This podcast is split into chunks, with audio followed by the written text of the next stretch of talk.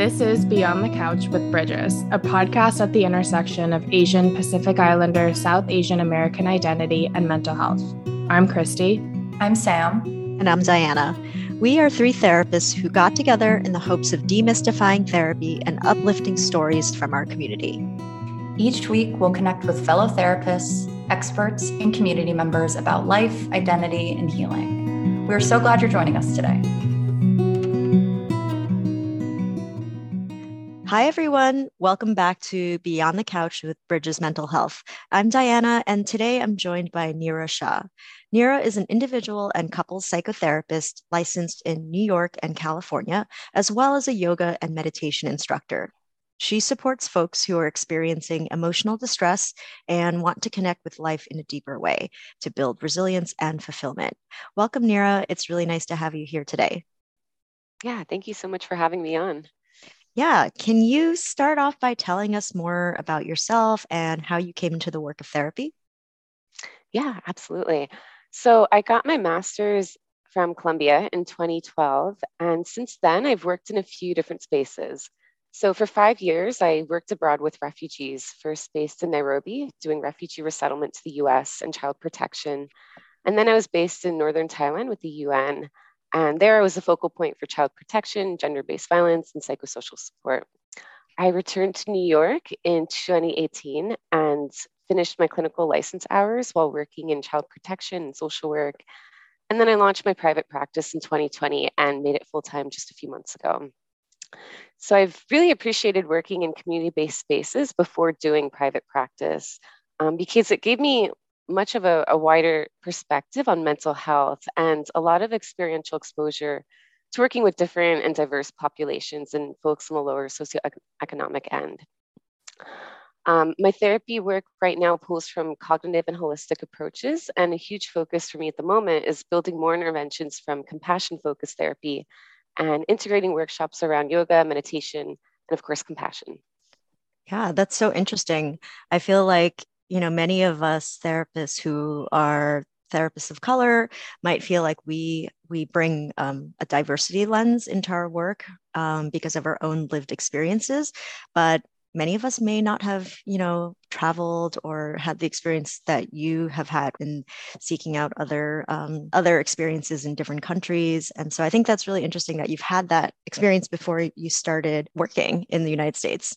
Yeah yeah absolutely. And you know, intersectionality and addressing things like the impacts of structural racism have been so important to me. And so it's it's been really cool having these field-based jobs because not only was I able to develop certain therapeutic skills, but I could also be an advocate in these spaces. And oftentimes for people and communities that don't really reach out for individual therapy.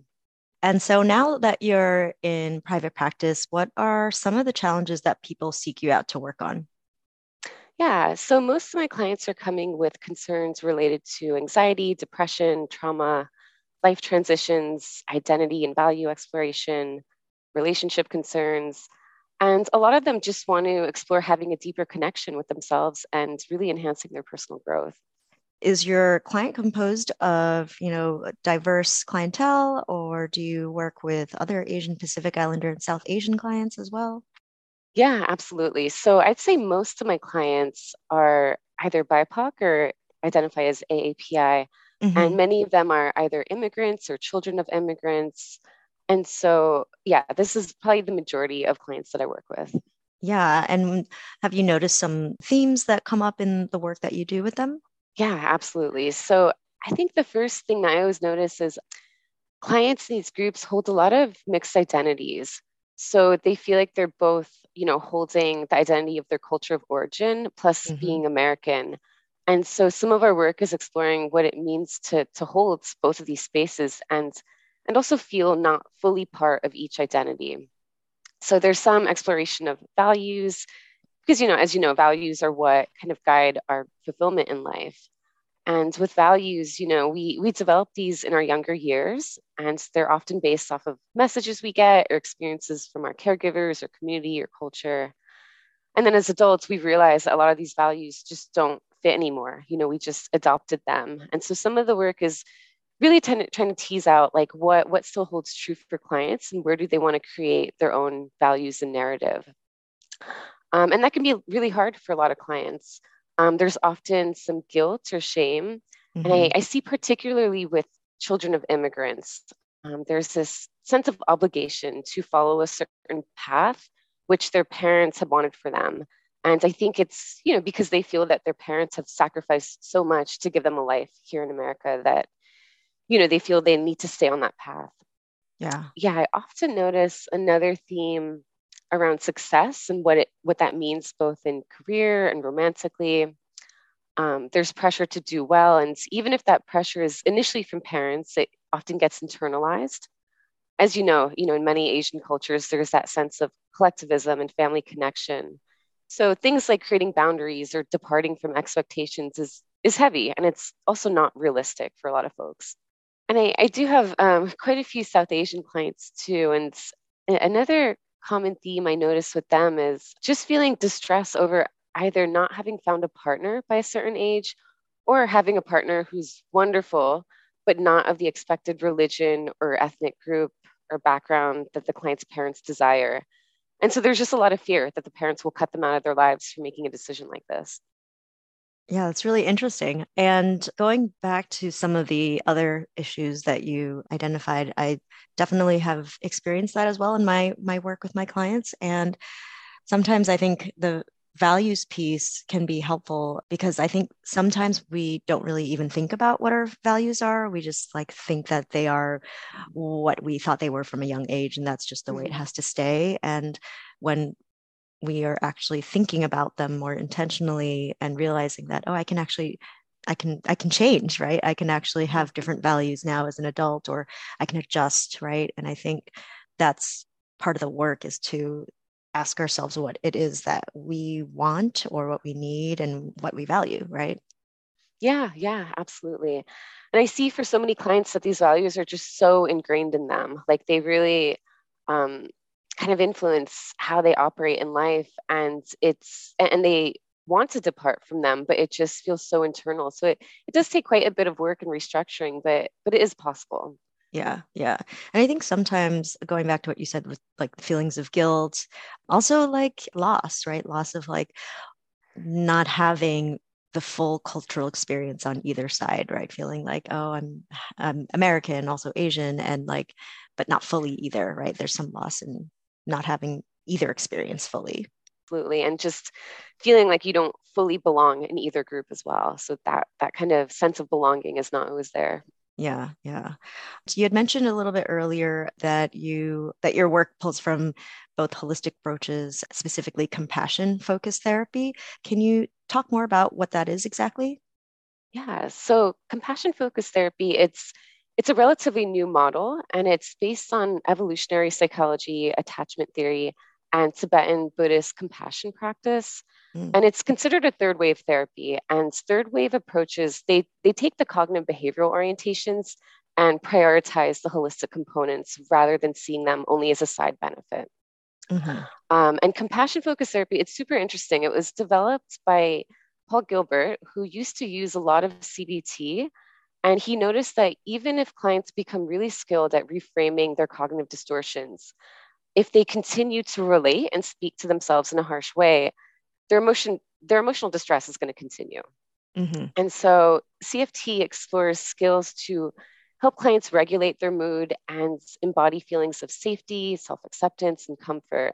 And, you know, of course, a major component is self-compassion. And self-compassion regulates our emotions and you know especially difficult emotions through care and connection. And so even though cft is its own model it's also really complementary to the other cognitive approaches because usually you know compassion is already a component to these orientations. I feel like self-compassion is in a way almost like meditation. It's one of these um, practices that has been you know a lot of people have been talking about. It's being written about a lot more. And I, I feel like it's one of those things that many people want to try to do, but find it really difficult, right? To actually practice it, right? Yeah. Oh my gosh, so much. And it's, you know, it often poses this question of, you know, how, how would you respond to a friend? And most people are can so easily identify how they would respond to a friend. But when mm-hmm. it comes to giving that same warmth and kindness to themselves, it's just completely different. yeah, it's definitely a tough skill. Yeah, to to practice and to you know pull yourself back from what might be more common, which is maybe being self-critical, right? Yeah, yeah, or, absolutely. Or saying this is not a big deal. I should be able to deal with it. I should be able to manage it. Yeah. Um, so can you give us an example of someone who would benefit from this type of therapy? So the research shows that CFT is particularly useful for those who have mood disorders, personality disorders, eating concerns, hoarding tendencies, trauma, or body image, or hmm. relationship mm. challenges. But to be honest, like anyone could benefit from this. You know, it's it's clearly useful for those who have harsh inner critics and fall into self-judgment a lot. And you know, I think this is most people. And you know, a lot of times that inner critic is happening at such an unconscious level, like we don't even realize how hard we're being on ourselves.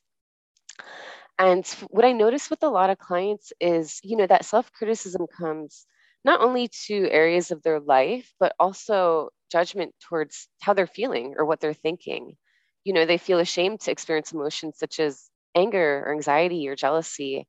And it's, you know, often forgotten that these are normal human emotions. So, and, and I always think this always comes to light anytime you hear somebody say, you know, I shouldn't be feeling this, I should be feeling grateful.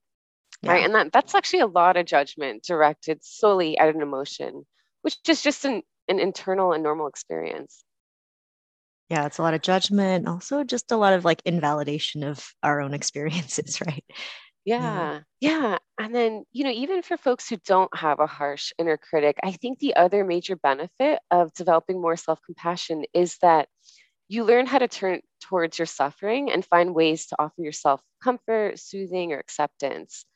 And this is so helpful because, you know, suffering is just a part of life. Mm-hmm. And self compassion, it really poses this question of what do I need right now to feel safe or to feel comforted or soothed or to protect myself or care for myself. And so it teaches clients to be able to hold and tend to their suffering. And it's not not with the intention of feeling better, but it's because they are suffering. Mm-hmm. Um, and this, you know, this in turn does help them feel better, but it's not the main focus. And, you know, another way to think about it is if we're distressed and we turn to a loved one to offer us support or validation or kindness or, or even a hug, mm-hmm. that usually feels good, right? We usually feel cared for and safe. Mm-hmm. And it's really learning that we can offer this to ourselves as well. So it's, yeah, really teaching clients how to do that. Yeah. And what does this look like in a session? Yeah, that's a great question. So part of it is identifying that inner critic right? So that dialogue that shows up that's really harsh and judgmental, when it shows up, when what areas, what it sounds like.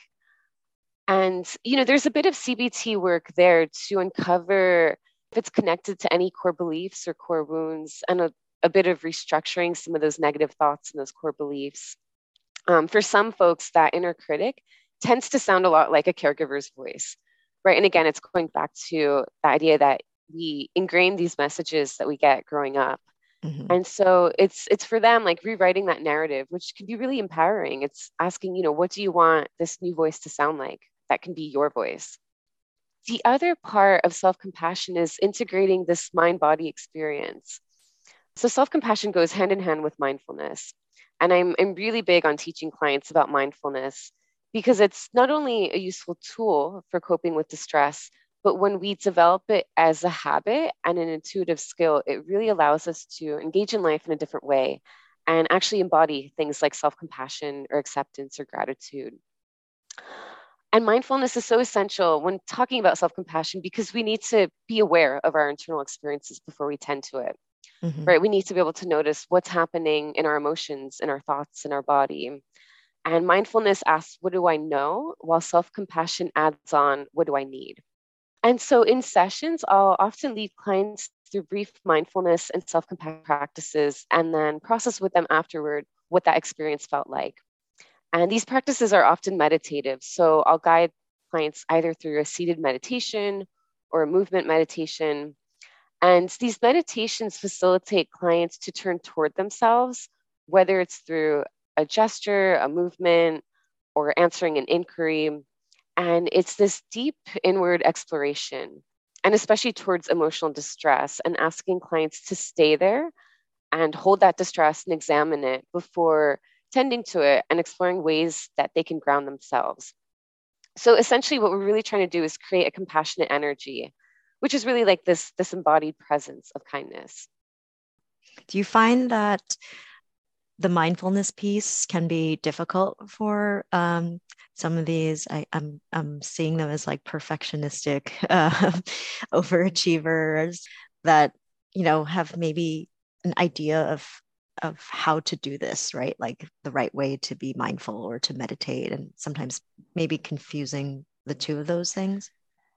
Yeah yeah absolutely. I i see that all the time and not, not only in the folks who have those perfectionism tendencies but but really just in most people because mm-hmm. mindfulness is a difficult skill.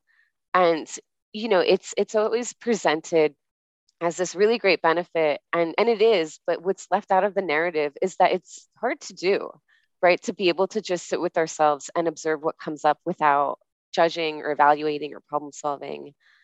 And so i think a lot of people will try out mindfulness. They'll you know try it once or a few times and then think well that didn't work for me mm-hmm. you know i mm-hmm. was just thinking the whole time or i don't feel any happier or more calm and so there's a lot of expectations of what this practice is supposed to be and the truth is it's, it's like learning a skill right it's like learning the piano that we wouldn't be able to just sit down for the first time and know how to play yeah thanks for speaking to that because i think that it's actually even just struggling through it that that is the practice right having the thoughts realizing that you weren't in your body that you weren't mindful and and sort of trying again right to to to pick it up again right?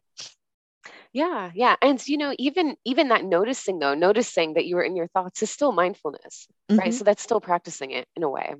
Exactly and so what changes have you seen in your clients when uh, they're more self-compassionate? Is that something you can notice in them?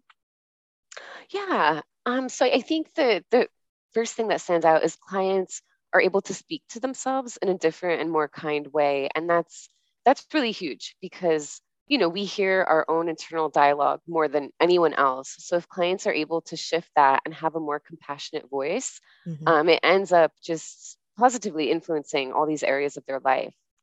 And, you know, it gets reflected in their relationships and they can move through conflict more easily. And they're able, again, to practice things like acceptance more deeply.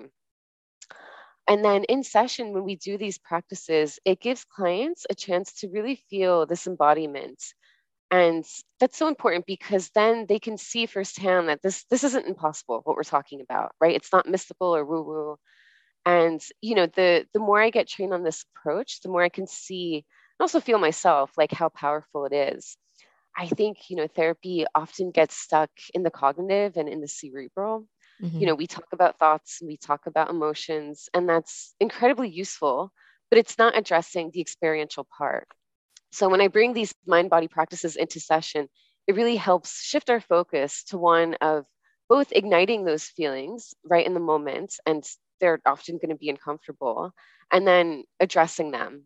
And when we address them, again, it's all with the inclination, with kindness and inquiry. So, yeah, it really gives clients just a chance to be able to feel their emotions differently and then respond to them differently. And they're you know they can see firsthand like wow i actually do have the ability to soothe myself or to quiet my mind or to offer myself comfort. Mm. and you know outside of sessions it, that feels so hard for them to do. Yeah. It's like you're helping them slow things down because our thoughts are so fast right? So so much of the time our thoughts are automatic especially if we've got that whatever voice ingrained in us, you know? So a lot of these thoughts are just coming at us really quickly. And when we slow it down and try to integrate that emotional experience, a compassionate emotional experience, then we have a chance to actually maybe have different thoughts about it or have a different experience, right? Yeah, exactly. And, you know, I only started integrating these practices a few months ago. And um, I can see what a difference it is because, as you probably know, we can tell clients over and over to practice mindfulness, to try meditation, and a lot of them just aren't going to do it, right? Mm-hmm. And they they don't have time, or or I think the other part is they might not believe that it's actually going to help them. Yeah. And so it got to a point for me where I'm like, you know what? Let's just do it in session and see what happens. And that's where you really start to see the shift because then again they start to realize like, oh, okay, this was actually a lot more accessible than I thought. Yeah, And you have to have an experience of it first to want to do it again on your own, right? Yeah, exactly. Okay, so let's say someone who's listening today recognizes that, yeah, I really have this harsh inner critic. What are some things that someone like that could do or try out? Well, I think the first part is to, to really try to understand and address that critical self talk, mm-hmm. right? So notice what it's saying and try to reframe it into one that's kinder. And you know, the other part of that is is not only changing the dialogue, but changing the tone, right? The emotional tone of how you speak to yourself. Because oftentimes the dialogue itself could actually be neutral. Mm-hmm. You know, for example, this question of like, why did I do that? there, there's a way of asking that question that can be really harsh and self-critical right kind of scolding yourself like oh god why did i do that and yeah. when we ask ourselves a question in that way it really has the undertone of i shouldn't have done that and it only loops back to shame and feeling bad and so you know if you shift the tone and ask it in a neutral way of like okay what like why did i do that what what was happening for me that i did that in that moment um, it just creates such a different space that's more curious and more open. And you can usually then answer that question, right? It um, facilitates a little bit more self discovery and problem solving because you're posing dialogue to yourself that isn't so harsh and scolding you. Um, the other major area that I suggest is to engage in mindfulness and self compassion practices. You know, mindfulness, again, like it gives us the skill to observe what's coming up and try to sit with ourselves and not judge ourselves or changing anything and and you know it also gives us a break from our mind and um, again the self-compassion practices are, are adding on that component of like how can i instill some kindness to myself whether it's through words or gestures or just you know something that i can give myself that's comforting in the moment and I, I, always recommend Kristin Neff's website. She offers a lot of great resources and self compassion meditations. And her and Chris Germer, who's another kind of pioneer in this field, have created a, a few workbooks as well with really beautiful and intentional practices. Yeah, I definitely encourage my clients to take a look at Kristin Neff's website and her books as well. So it sounds like less criticism, more curiosity, more observation, more self-observation i suppose right of what what you need and what you want. Yeah that's exactly it. Which i know it's it's funny because when we lay it out it sounds simple but it's it's really not right? And like you said if we think about everything running through our heads it just can feel hard to pause that and add something new. Yeah it's hard to pause it and then be intentional right like oh i'm doing something different this time i'm not going to automatically just go with this train of thought and do what i normally yes. do in the situation yeah, yeah so thank you so much for being here and for sharing with us more about your practice. Can you let people know how they can find you if they want to connect with you? Yeah, absolutely. So my website is siawellness.com. That's S I A wellness. Mm-hmm. And then on my Instagram, it's sia.wellness. Okay, great. Thanks so much again for being here. And listeners, if you enjoyed this podcast, please share it with someone who might appreciate it as well. And even better, if you haven't rated us or left us a review, we would really appreciate that. Thank you, everyone. Thanks, Nira. Yeah, thanks for having me. Thanks for joining us on this episode of Beyond the Couch. Tune in every Wednesday, rate or review us to help grow our community, and subscribe so you don't miss our next episode. We'd love to hear from you, so connect with us on Instagram at Bridges Mental Health.